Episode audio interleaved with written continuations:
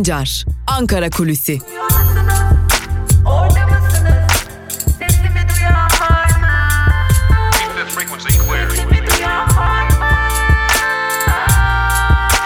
Özgürüz Radyo.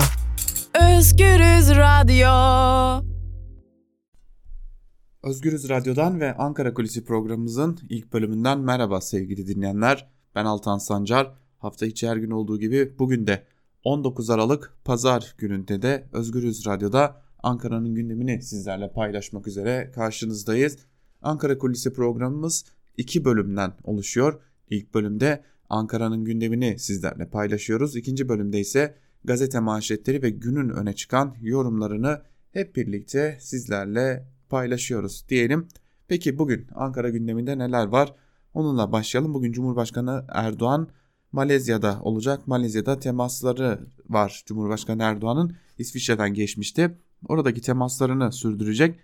CHP Genel Başkanı Kemal Kılıçdaroğlu ise yerel yönetimler ve turizm zirvesi açılışına katılacak. Aile Çalışma ve Sosyal Hizmetler Bakanı Zehra Zümrüt Selçuk ise kamu personeli danışma kurulu toplantısına katılacak bugün itibariyle. Mecliste görüşmeler devam edecek. Bütçe görüşmeleri devam ediyor. Bugün de bütçe kanunu teklifinin 14, 15 ve 16. maddeleriyle 2018 yılı Merkezi Yönetim Kesin Hesap Kanunu teklifinin maddelerinin görüşülmesi bekleniyor Türkiye Büyük Millet Meclisi'nde. Bugün Merkez Bankası da Aralık ayı para politikası kurulu toplantısı özeti ve haftalık para ve banka istatistiklerini kamuoyu ile paylaşacak. TÜİK ise 2018 yılı mali aracı kuruluş ile maden işletme, işletmeleri, su, atık su ve atık istatistiklerini kamuoyu ile paylaşacak. Ankara'da bir yandan da Libya'daki gelişmeler yakından takip edilmeye devam ediliyor. Libya konusu zaten bir süredir Türkiye'nin gündeminde asker gönderilecek mi gönderilmeyecek mi esas amaç ne Libya'da ne işimiz var gibi sorular tartışılmaya devam ediyor farklı kanatlardan.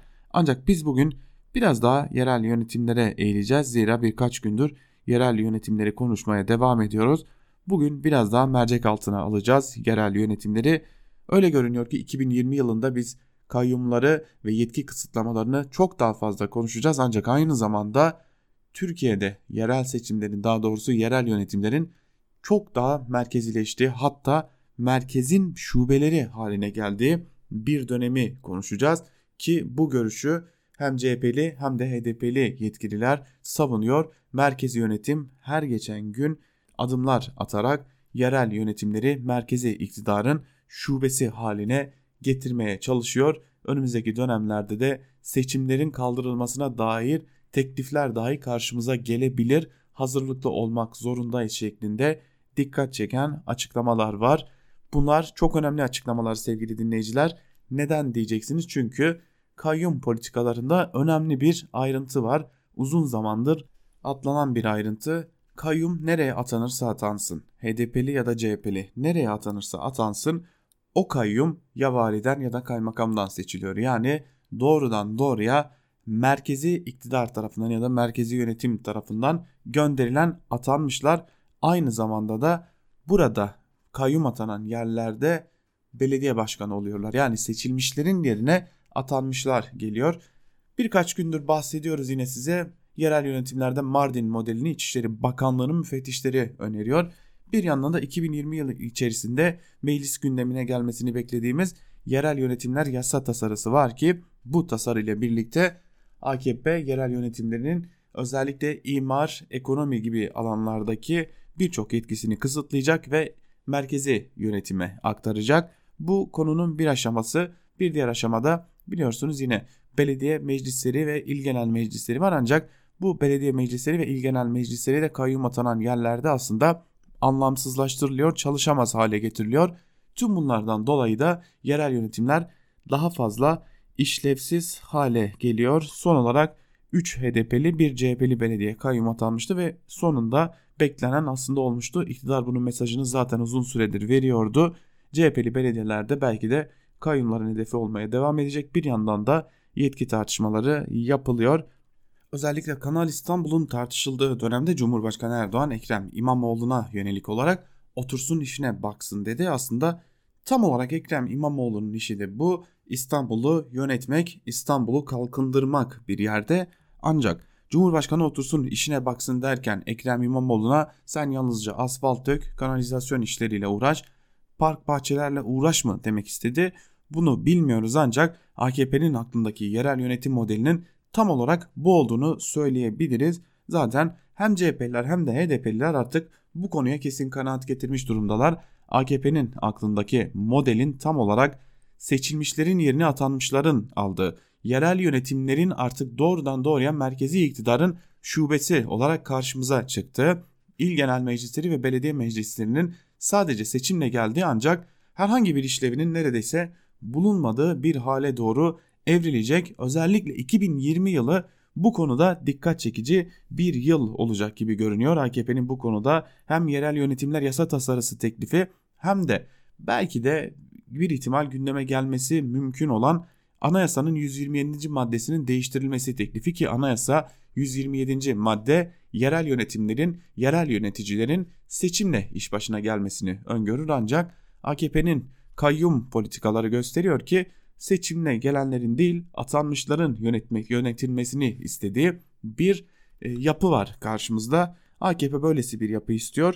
Neler olacak bunu da göreceğiz ancak bu aşamada muhalefet yeteri kadar tepki veriyor mu sorusunu sormak istediğimizde ise e, muhalefetin karşılıklı aslında topu birbirine attığını söylemek gerekiyor. Dürüst olmak gerekirse muhalefet bir muhalefet partisi tüm toplumsal muhalefetin birlikte hareket etmesi gerektiğine dair bir çağrı yaparken bir diğer muhalefet partisi bu konuda görüş bildirmekten aslında öyle görünüyor ki CHP Genel Merkezi'nden bahsediyoruz. CHP Genel Merkezi'nin talimatıyla biraz kaçınıyor kayyumları sorduğumuzda hem CHP'ye atanan hem HDP'ye atanan kayyumları sorduğumuzda ya da tutuklanan belediye başkanı CHP'li belediye başkanını sorduğumuzda genel merkezimiz gerekçe, gerekli açıklamayı yaptı. Zaten bunun üzerine söyleyecek söz yok cümlelerini duyuyoruz. Tabi bu gidişat hal böyleyken neden bu denli pasif bir tutum alındı? Bu büyük bir soru işareti. Dün de aktarmıştık. İktidar yeni bir politika aşamasına geçiyor. 2020 yılından itibaren dikkat çekici hamlelerin ardı ardına gelmeye başladı. Bir yılı yaşayacağız. Bir yandan Sezai Temelli, HDP eş genel başkanı Sezai Temelli, HDP'nin kapatılma ihtimalinin dahi AKP'nin aklında bulunduğunu söylüyor. Bir yandan da belki de CHP'yi baskı altına almak için CHP'li belediye başkanı tutuklanırken belediyede kayyum atanıyor. AKP CHP'ye mesaj mı vermek istiyor sorusu da özellikle Ankara kulislerinde konuşulan bir diğer önemli konu. E, neden bugün CHP ve HDP üzerinde durduk diye soracak olursanız İyi Parti noktasında da bir takım kopuşların olması beklenebilir diyelim. Zira Davutoğlu'nun ve Ali Babacan'ın partisinin ortaya çıkmasıyla birlikte İyi Parti'nin kendi tabanını koruyabilmek ve konsolide edebilmek için politikalarında hem CHP ile olan ilişkilerinde hem de toplumsal muhalefet ile olan ilişkilerinde dikkat çekici savrulmaların yaşanması da bir ihtimal olarak göz önünde durduğu için CHP ve HDP'nin ve tabii ki etrafında örülen toplumsal muhalefetin AKP'nin yerel yönetimlere yönelik planlarına nasıl ses yükselteceğini yakından takip etmeye devam edeceğiz diyelim ve ilk bölümü burada noktalayalım. Bugün de yerel yönetimlere ayırdık konuyu. Çünkü 2020 yılında bu konuyu fazlasıyla konuşmaya devam edeceğiz gibi görünüyor diyerek ilk bölümü burada noktalayalım ve küçük bir ara verelim. Ancak sizler Özgürüz Radyo'dan ayrılmayın. O küçük aranın ardından gazete manşetleri ve günün öne çıkan yorumlarıyla karşınızda olmayı sürdüreceğiz. Özgürüz Radyo'dan ayrılmayın.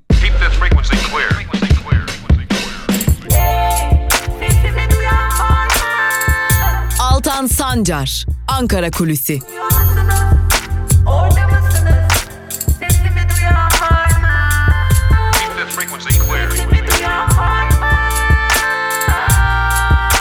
Özgürüz Radyo. Özgürüz Radyo. Ankara Kulisi'nin ikinci bölümüyle tekrar merhaba sevgili dinleyenler. İlk bölümde Ankara'nın gündemini sizlerle paylaşmıştık. İkinci bölümde ise gazete manşetleri ve günün öne çıkan yorumlarıyla karşınızda olacağız. Öncelikle gazete manşetleriyle başlayacağız. Ardından günün öne çıkan yorumlarında neler var? Köşe yazarları bugün hangi konuları gündemlerine taşımış hep birlikte bir de ona göz atacağız. İlk olarak Yeni Yaşam gazetesiyle başlayalım. Yeni Yaşam kayyum darbesi batıya da sıçradı manşetiyle çıkmış bugün ve o manşetin ayrıntılarında şu cümlelere yer veriliyor. 30, 31 Mart seçiminde büyük bir güç kaybederek çıkan AKP halkın kendisine teslim etmediği belediyeleri devlet gücünü kullanarak gasp ediyor. HDP'nin seçimle kazandığı Muş'a bağlı Varto, Bulanık ilçe belediyeleri ile Erentepe Belde Belediyesi'ne eş başkanlar gözaltındayken kayyum atandı. Kayyum atanmasından hemen sonra ise belediye eş başkanları adliyeye sevk edildi. Son kayyumlarla birlikte HDP'li belediyelere atanan kayyum sayısı 31'e çıkarken ilk defa CHP'li bir belediyede kayyum atandı. FETÖ'ye üye olmaktan tutuklanan CHP'li Urla Belediye Başkanı İbrahim Burak Oğuz'un yerine Urla Kaymakamı Önder Can dün kayyum olarak atandı.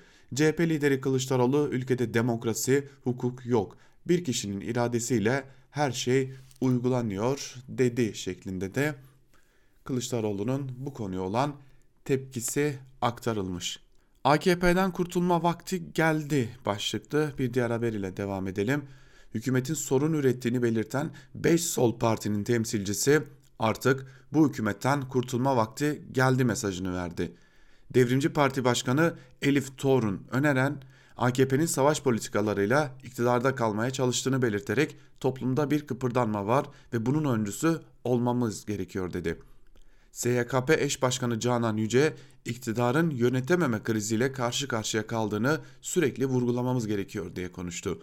Yeşiller Sol Gelecek Partisi eş başkanı Sinan Tutal, hükümeti freni tutmayan kamyona benzetirken Sosyalist Emekçiler Partisi Genel Başkanı Güneş Gümüş ise AKP'nin Alevi, Kürt, kadın ve emekçi düşmanı politikalarda ısrar ettiğini belirterek buna karşı ortak mücadele vurgusu yaptı. EMEP eş başkanı Selma Gürkan da iktidarın politikalarının yarattığı sorunlara karşı ortak bir mücadele merkezi oluşturmamız gerekiyor dediği şeklinde de sol partilerin AKP iktidarına dair açıklamalarını birinci sayfasından okurlarına ulaştırmış Yeni Yaşam gazetesi de. Yeni Yaşam gazetesinin ardından Evrensel gazetesine geçelim.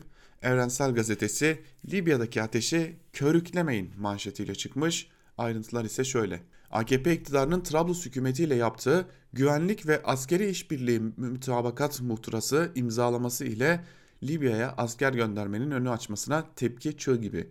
Emek Partisi AKP iktidarı başta olmak üzere bölgede bulunan tüm güçlere Doğu Akdeniz'den elinizi çekin, Libya'daki ateşi körüklemeyin diye seslendi. HDP ve CHP ise Meclis Dış İlişkiler Komisyonu'ndan jet hızı ile geçen ve 25 Aralık günü genel kurulda görüşülecek muhtıraya şerh koyduklarını duyurdu. Partiler gerekçe olarak da muhtıranın savaşın tarafı olma anlamına geldiğini işaret ederek Suriye'de benzer hataların yapıldığını, zararı Türkiye halkının gördüğünü hatırlattılar deniyor haberin ayrıntılarında. Göstermelik yargılamalarla suçların üstü örtülüyor başlıklı bir diğer haberi aktaralım bugün hayata dönüş adıyla gerçekleştirilen katliamın yıl dönümü haberin ayrıntıları şöyle. F tipi cezaevlerine karşı eylemde olan mahpuslara dönük gerçekleştirilen katliamın üzerinden geçen 19 yılda adalet çıkmadı. Davalarda beraat çıktı. Avukat Gülizar Tuncer tüm yargılamalar göstermelik şekilde yapılıyor. Cezasızlık bir devlet politikası dedi. Evet hayata dönüşün yıl dönümü bugün. Aynı zamanda Maraş katliamının yıl dönümü aynı zamanda bugün Taybet İnan'ın yani Taybet Ana olarak da bilinen katledilen Şırnak Silopili kadının dördüncü ölüm yıl dönümü. Bugün dört ayrı aslında katlin yıl dönümü ve Türkiye'nin aslında içinde bulunduğu belki de durumu da gözler önüne seren bir gerçeklik ile karşı karşıyayız. Geçelim Cumhuriyet gazetesine.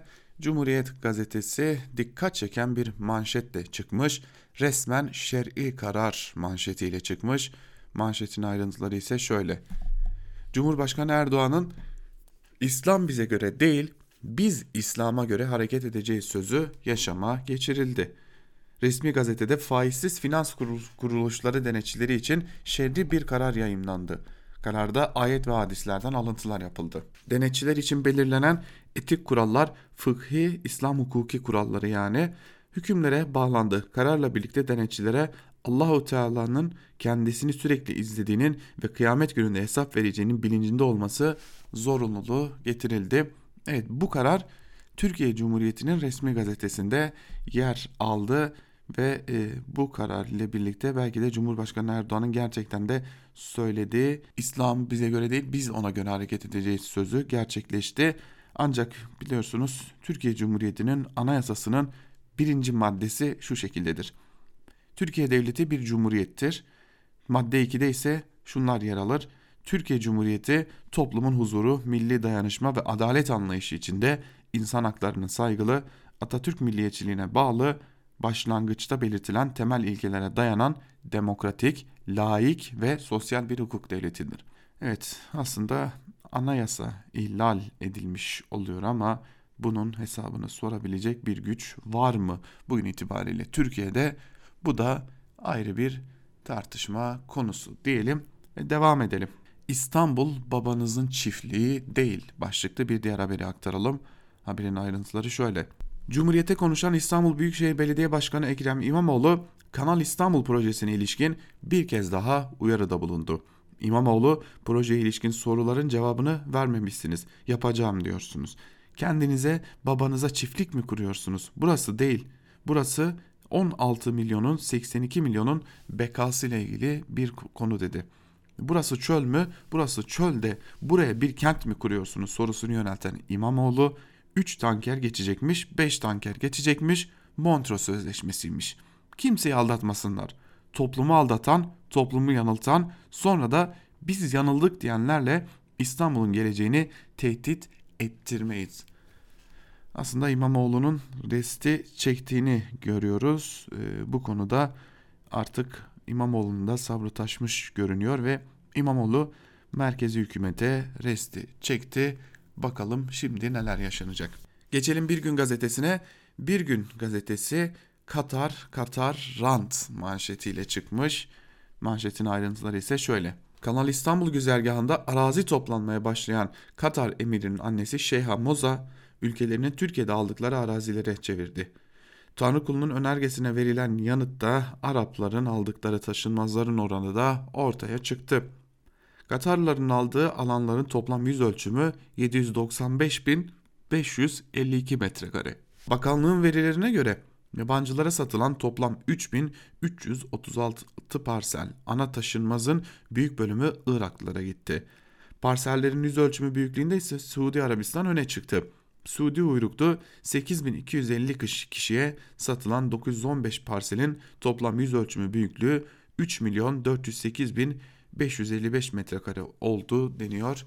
Haberin ayrıntılarında böylelikle peşkeş çekilen yerleri de öğrenmiş olduk. Yerden ısıtmalı camilere 500 milyon dolar başlıkta bir diğer haberi aktaralım sizlere. Genç işsizlik oranının %26.1'e yükseldi. Geçim sıkıntısı nedeniyle yaşamına son vermeye çalışanların sayısının son 6 yılda 5 kat arttığı Türkiye'de Diyanet İşleri Başkanlığı'nın harcamaları dudak uçuklattı. Diyanet, Rusya, ABD, İngiltere, Kırgızistan ve Cibuti'deki camiler için toplam 500 milyon dolar harcadı. Yalnızca Washington'da inşa edilen Diyanet Merkezi Camii için 100 milyon dolar harcandı.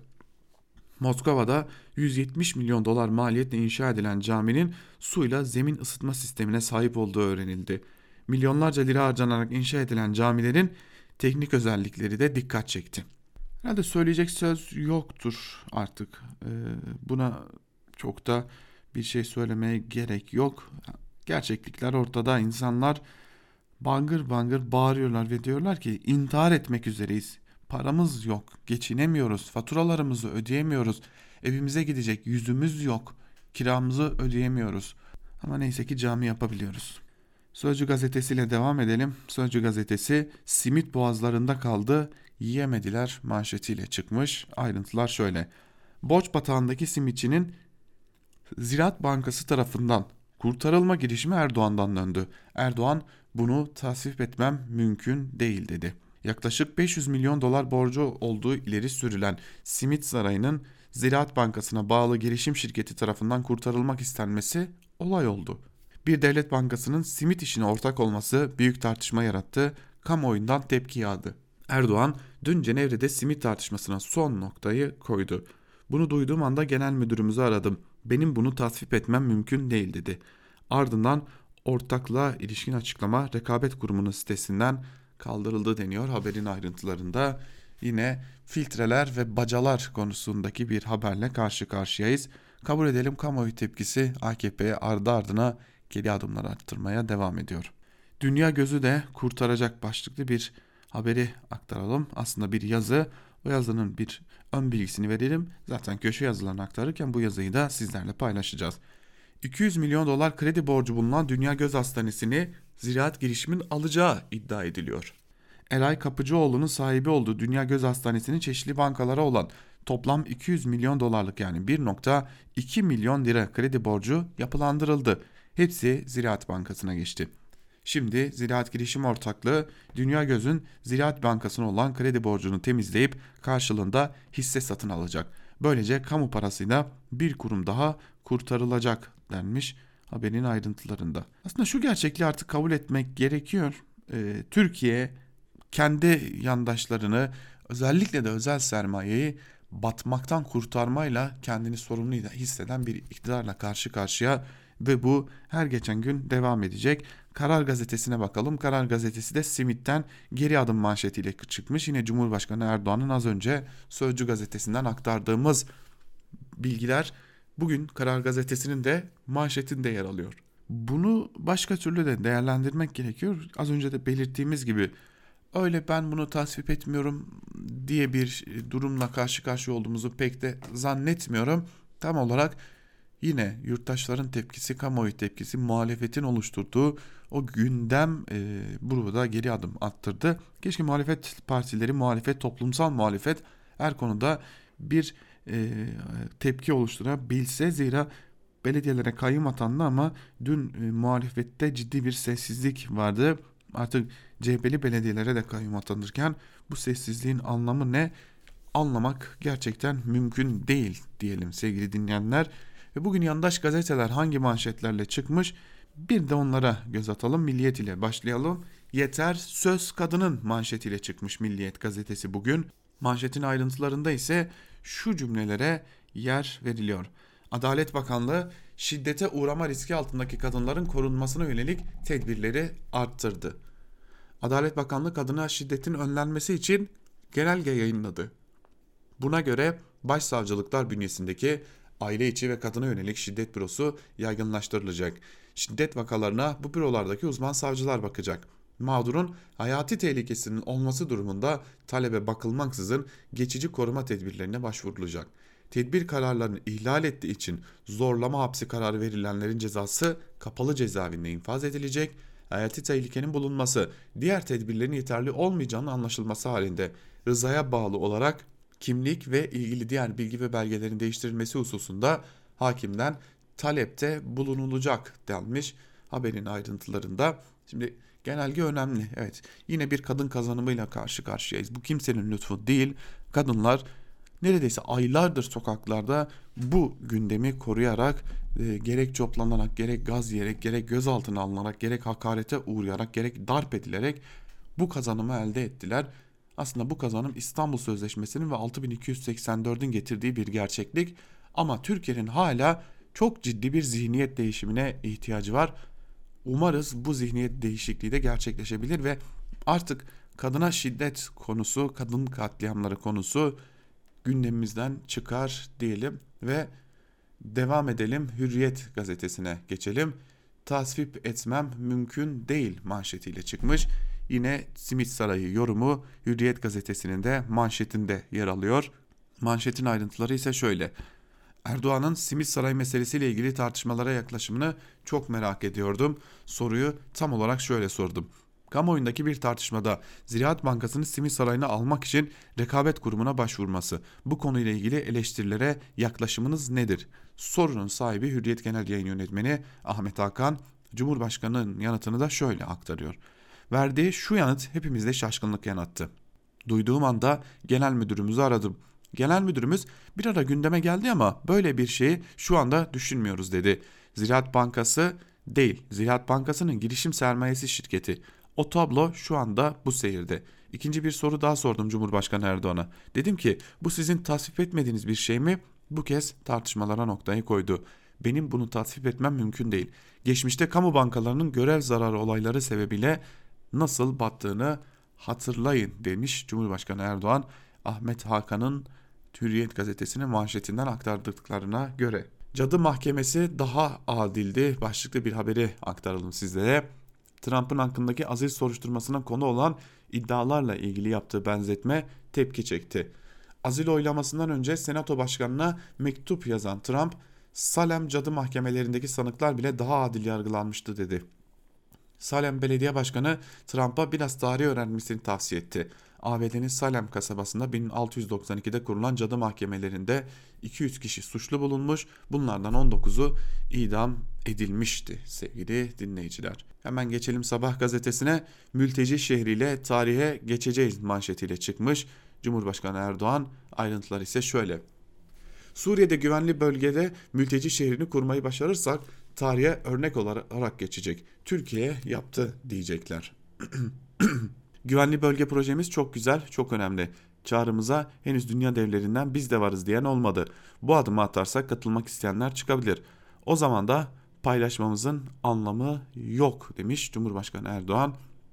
Güvenli bölgede mülteci şehir kurma projesi hızla devam ediyor. Bu proje nasıl gerçekleşecek ee, onu da yakından göreceğiz diyelim ve geçelim Star gazetesine. Star gazetesi Akdeniz'de süreci hızlandıracağız manşetiyle çıkmış.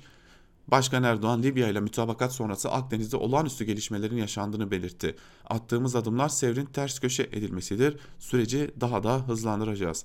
Erdoğan Libya mütabakatı sonrası orada ne işimiz var diyenlere cevap verdi.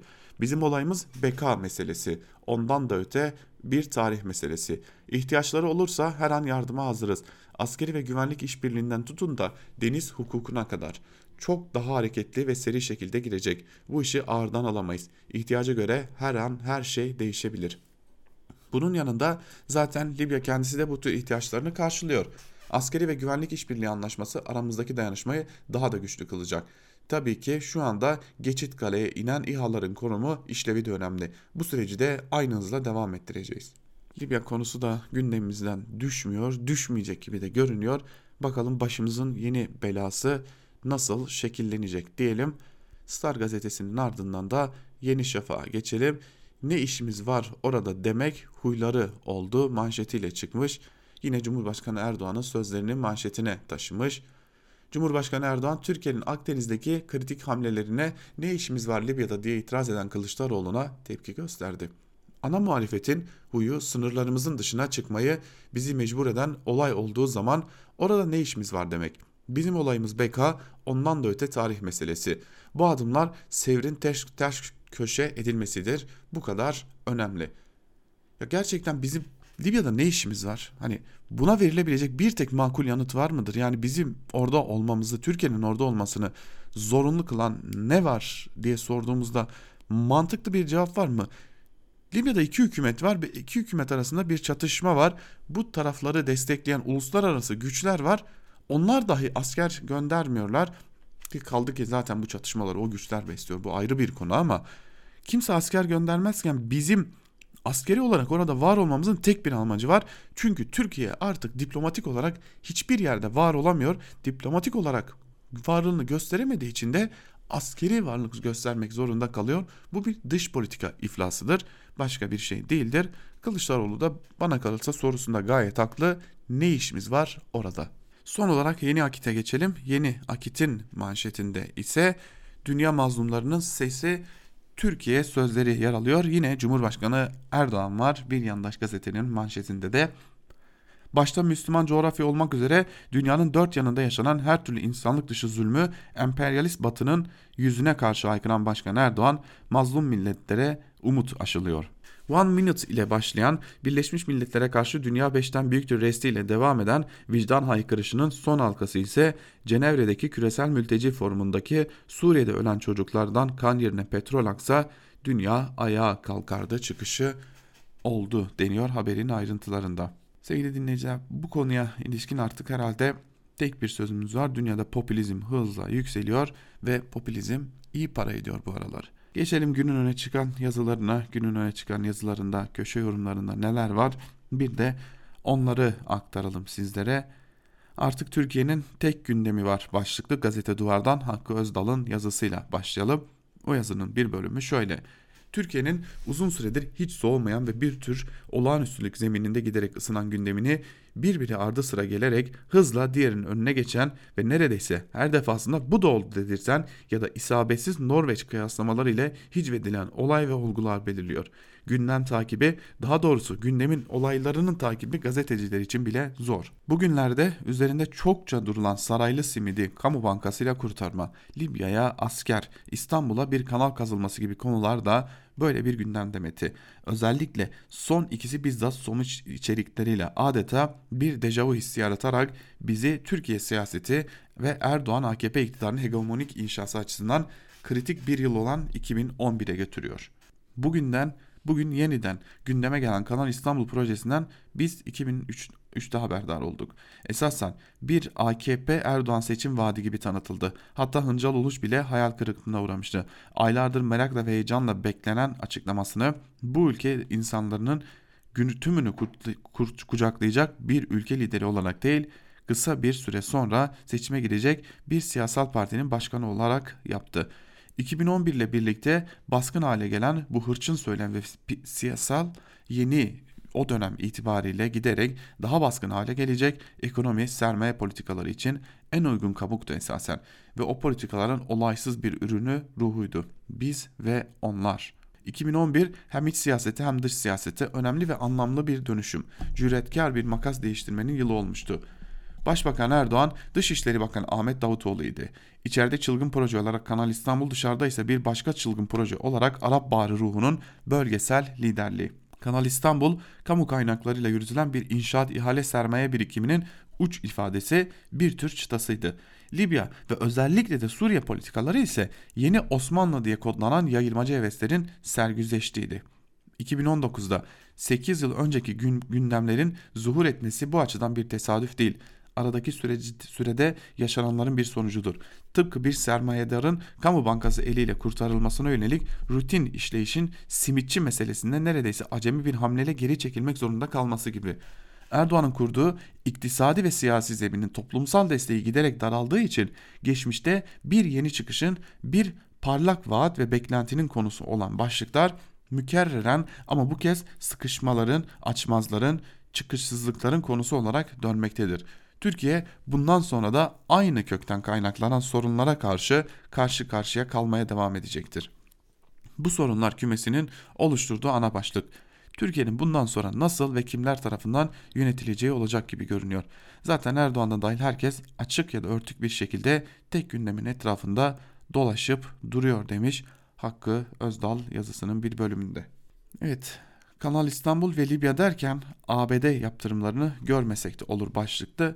Dikkat çeken bir yazı var artı gerçekte Koray Düzgören imzasıyla yayınlanan o yazının da bir bölümünü sizlerle paylaşalım. Ağır ABD yaptırımları devreye girerken iktidar beka meselesi diyerek Libya'ya asker gönderme ve imkansızlığına rağmen İstanbul kanalı meselelerinin tartışılmasını tercih ediyor. Dikkat ederseniz bütün önemli olaylar aynı zamana denk geldi önce parçalanmış ve iç savaşın sürdüğü Libya'daki cihatçı El-Kaide'ci taraf olan Libya Ulusal Mütabakat Hükümeti ile 27 Kasım'da İstanbul'da güvenlik ve askeri işbirliği mütabakat muhtırası imzalandığı duyuruldu. Bu muhtıra ile iki ülkenin uluslararası hukuktan kaynaklanan haklarının muhafazasını hedefleyen deniz yetki alanlarının sınırlandırılmasına ilişkin mütabakat muhtırasının imzalandığı açıklandı.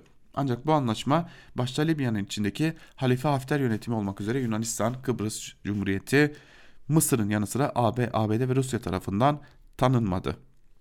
Mesele neredeyse siyasetin ve saray medyasının tek tartışma konusu haline geldi. Tabi unutulan ya da ön plana çıkartılması istenen önemli bir mesele var. Rusya, Ankara'nın anlaşma imzaladığı ve desteklediği cihatçı örgütleri, güçleri yok etmeye çalışan Hafter yönetimi ve onun silahlı kuvvetlerini destekliyor. Ankara'nın anlaşma sağladığı, imzaladığı ve askeri destek verdiği Trablus yönetimine karşı yürütülen son savaşta Rusya'nın dev, devlet destekli Wagner grubunun paralı askerlerinin yanı sıra grubun doğrudan Rus silahlı kuvvetlerinin muharip unsurları da yer alıyor.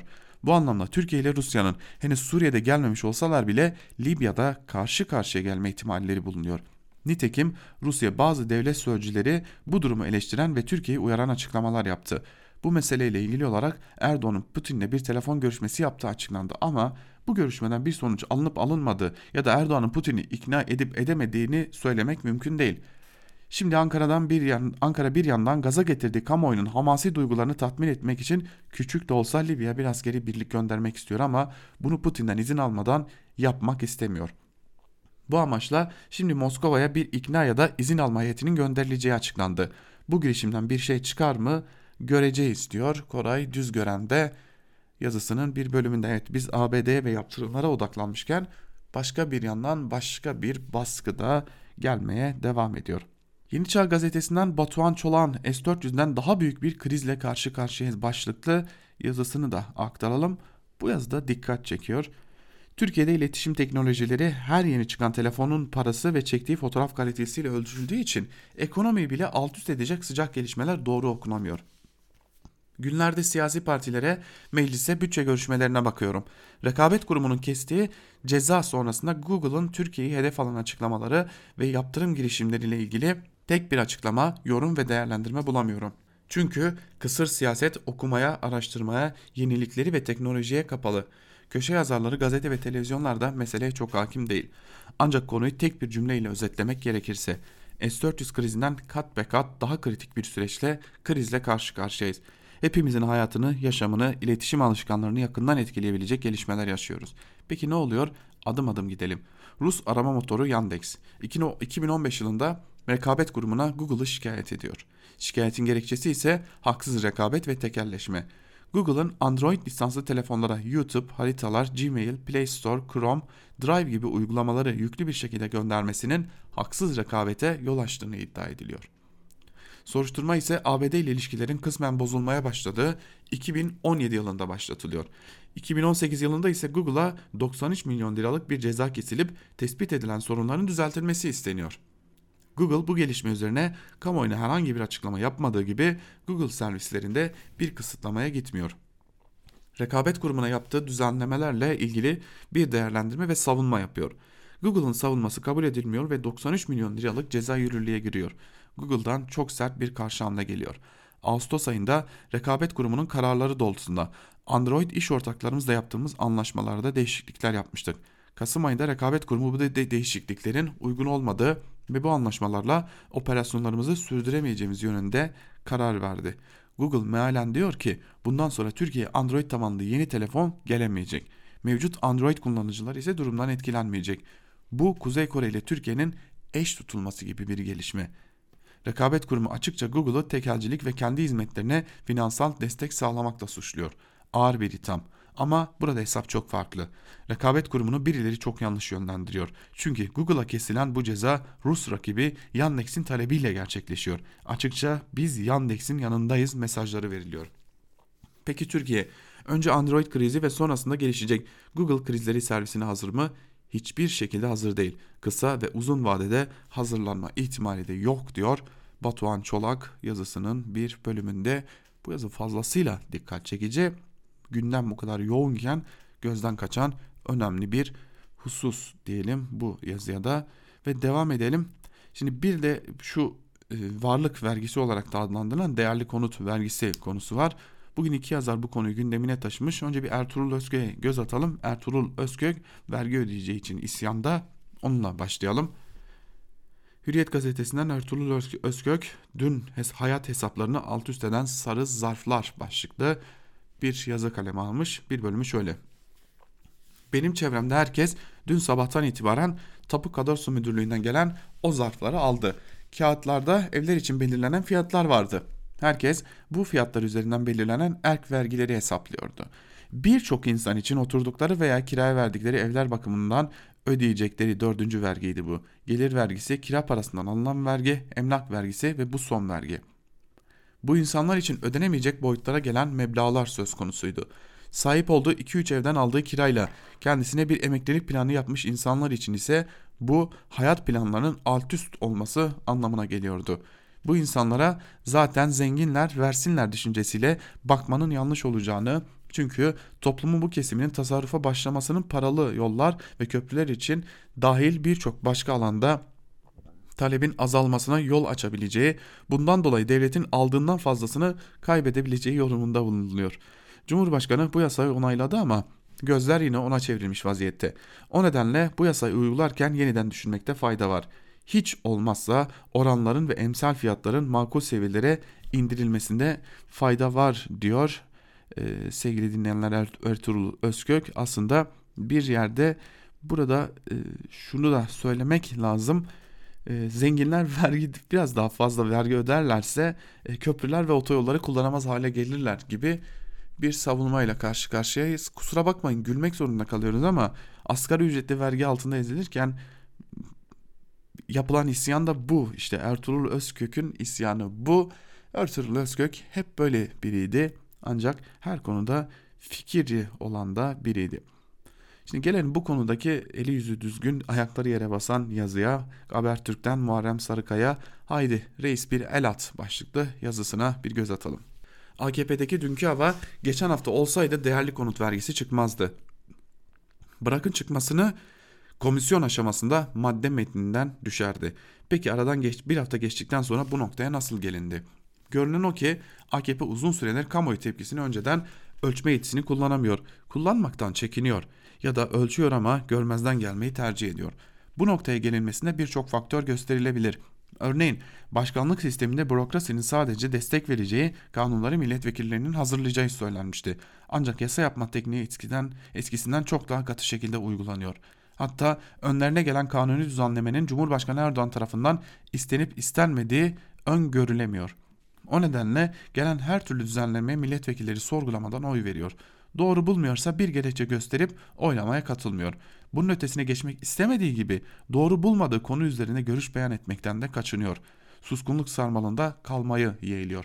Ne zaman ki suskun kaldığı görüşleri kamuoyunda yaygınlaşıp tepkinin yükseldiğine tanıklık, tanıklık oluyor, o an güçlü bir şekilde görüşlerini savunur hale geliyor. Bunun en iyi örneklerinden biri de termik santrallerin baca filtreleriyle ilgili düzenleme. Buna benzer bir durum değerli konut vergisi adıyla torba yasa çıkarılan düzenlemelerde yaşanıyor. Ne zaman ki değer oluşturulan kurullar kolları sıvayıp değer tespiti yapmaya başlamış tabandan homurtular yükselmiş. Aktardıklarına göre eşit kabul edilen 5 milyon liranın üzerinde İstanbul'da ciddi sayıda konut var. Milletvekillerine miras kalmış iyi bir evde oturma hakkımız olmayacak mı? Bu hak sadece zengine mi tanınacak tepkileri iletilmiş. Yakılmaları dinleyenler varlık vergisini hortlattık hayıflanmasında. Bundan dolayı yeni bir düzenlemeye gidilip verginin kademeli hale getirilmesi görüşündelerdi. Her zaman olduğu gibi umutları da reis bir el atsın noktasında. Yani Cumhurbaşkanı Erdoğan'ın talimatıyla yeni bir düzenleme yapılması bekleniyor. Siyaset son dönem her adımını özellikle sosyal medya üzerinden yükselen kamuoyu tepkisine göre dizayn ettiği için sadece iktidar değil muhalefette bir hafta sonra harekete geçti. CHP Anayasanın sosyal hukuk devleti, kanun önünde eşitlik ve herkes kamu giderlerini karşılamak üzere mali gücüne göre vergi ödemekle yükümlüdür. Vergi yükünün adaletli ve dengeli dağılımı maliye politikasının sosyal amacıdır hükümlerine yol açarak Anayasa Mahkemesi'ne iptal kararı davası açma kararı aldı. İptal edilme olasılığı da yukarıdaki 70. madde nedeniyle oldukça yüksek diyor Muharrem Sarıkaya yazısının bir bölümünde ve böylelikle belki de o vergi geri dönecek gibi görünüyor. E, her ne kadar e, yoksul halkın ya da emekçi halkın gündeminde olmasa da bu defa gelir düzeyi yüksek insanların da başka bir gündemi var gibi görünüyor. Bu da dikkat çeken bir diğer önemli husus.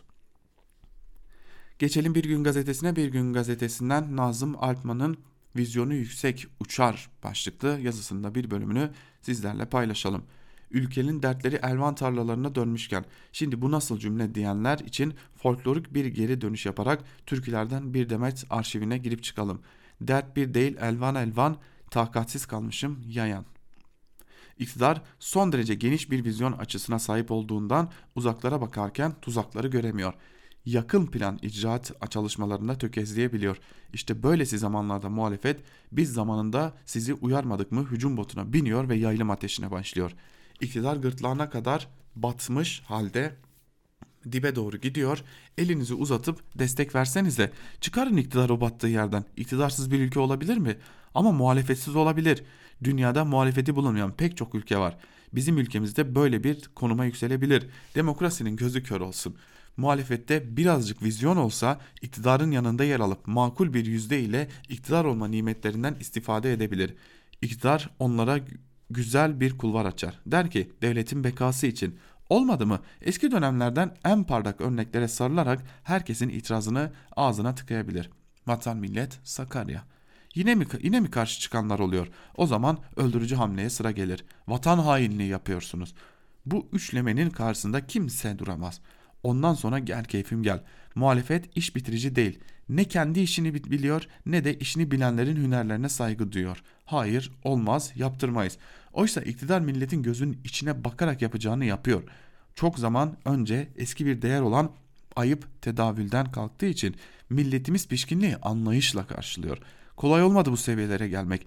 Onurlu yaşamanın insanı nasıl aç bıraktığı yaşatılarak öğretildi. Uyanık olmak ile aptallık olmak arasında uçurumlar yerleştirildi. Evet, Kora, e, Anazım Alpman da dikkat çeken bir yazı yazmış ve muhalefete yönelik çok ciddi eleştirileri var yazısının bir bölümünde. Ve son olarak T24'ten Hasan Cemal'in yazısına göz atalım. Hasan Cemal unutma uçuruma en yakın yer zirvedir başlıklı bir yazı kalemi almış. Bir bölümünde de şunları aktarıyor. Erdoğan içte ve dışta dost değil düşman kazanma siyasetiyle hem yalnızlaşıyor hem Türkiye'nin krizini derinleştiriyor. Evet unutma uçuruma en yakın yer zirvedir. Siyaset ve ekonomi gün geçtikçe istikrarsızlaşıyor. Dolar yine başını kaldırdı. Dışarıya şöyle bir bakın. Doğu Akdeniz ve Libya yüzünden hele Libya'ya asker gönderme macera perestliğinden dolayı Türkiye'nin kafa kafaya gelmediği ülke kalmadı. Rusya karşımızda. Fransa ve İtalya öyle. İsrail öyle. Mısır, Ürdün, Lübnan da öyle. Yunanistan ve Güney Kıbrıs karşı cephede. Avrupa Birliği de Yunanistan'ın yanında. Arap alemi de farklı değil. Körfez ülkeleri, Suudi Arabistan, Birleşik Arap Emirlikleri karşımızda. Erdoğan'ın Körfez'deki tek dostu Katar'ın da Türkiye'ye ufak ufak mesafe koymaya başladığı görülüyor. Türkiye'nin Kuzey Suriye'de Rusya ve Amerika ile ilişkileri limoni. Erdoğan YPG, PYD ve Kürtler konusunda Trump ve Putin'den arzuladığı desteği artık alamıyor. Amerika cephesine gelince ABD Kongresi'nden son olarak çıkan Ermeni soykırımı ve Türkiye'ye yaptırım kararlarıyla Erdoğan Trump cephesinde allak bullak olmuş durumda. Bütün bunlar ekonomideki istikrarsızlıkları biraz daha tetiklerken doları yeniden tırmanışa geçirdi. Evet, ekonomideki kriz ortamı konusunda fazla ses çıkmıyor. Oysa vaziyet vahim. Reis korkusu yüzünden bu konuda ses etmeyen iş dünyası ekonomideki krizin hangi alanlarda nasıl derinleştiğini, yaygınlaştığını kaygıyla izlemekte bütün iktidar iplerini kendi elinde sarayda toplamış bir tek adam, yalnız bir adam. Bir zamanlar Türkiye'de ikinci sınıf demokrasi varken zirvede tek adam yoktu. Türkiye değişik güç odakları arasında ikinci sınıfta olsa demokrasi oyunu oynamaya ite kalka devam ederdi. Bugün o güç odakları çoktan beri yok artık. Bütün kaleler özellikle son 4 yılda Erdoğan tarafından düşürüldü. Yasamada, yürütmede, yargıda, askerde, iş aleminde, medyada bütün güç odakları Erdoğan'ın kontrolünde. Türkiye'nin kriz ortamı derinleşirken Erdoğan tek başına, yalnız başına zirvede. Acaba biliyor mu zirvenin uçuruma en yakın yer olduğunu diyor Hasan Cemal yazısının bir bölümünde. Biz de Hasan Cemal'in bu yazısıyla birlikte Ankara kulisini burada noktalayalım. Fakat Ankara kulisini noktalarken hatırlatmada bulunalım. Bugün itibariyle, bugün daha doğrusu mercek programında Fidan Ataselim Zübeyde Sarı'nın konuğu olacak ve Adalet Bakanlığı'nın yayınladığı o genelgeyi değerlendirecek. Bu genelge neleri içeriyor, neleri kapsıyor, ne düşünüyor kadın örgütleri bu konuya ilişkin? Bunu sizlerle paylaşmış olalım ve Ankara kulisini burada noktalayalım ve biz günün ilerleyen saatlerinde haber bültenleriyle karşınızda olmayı sürdüreceğiz. Özgürüz Radyo'dan ayrılmayın. Şimdilik hoşçakalın.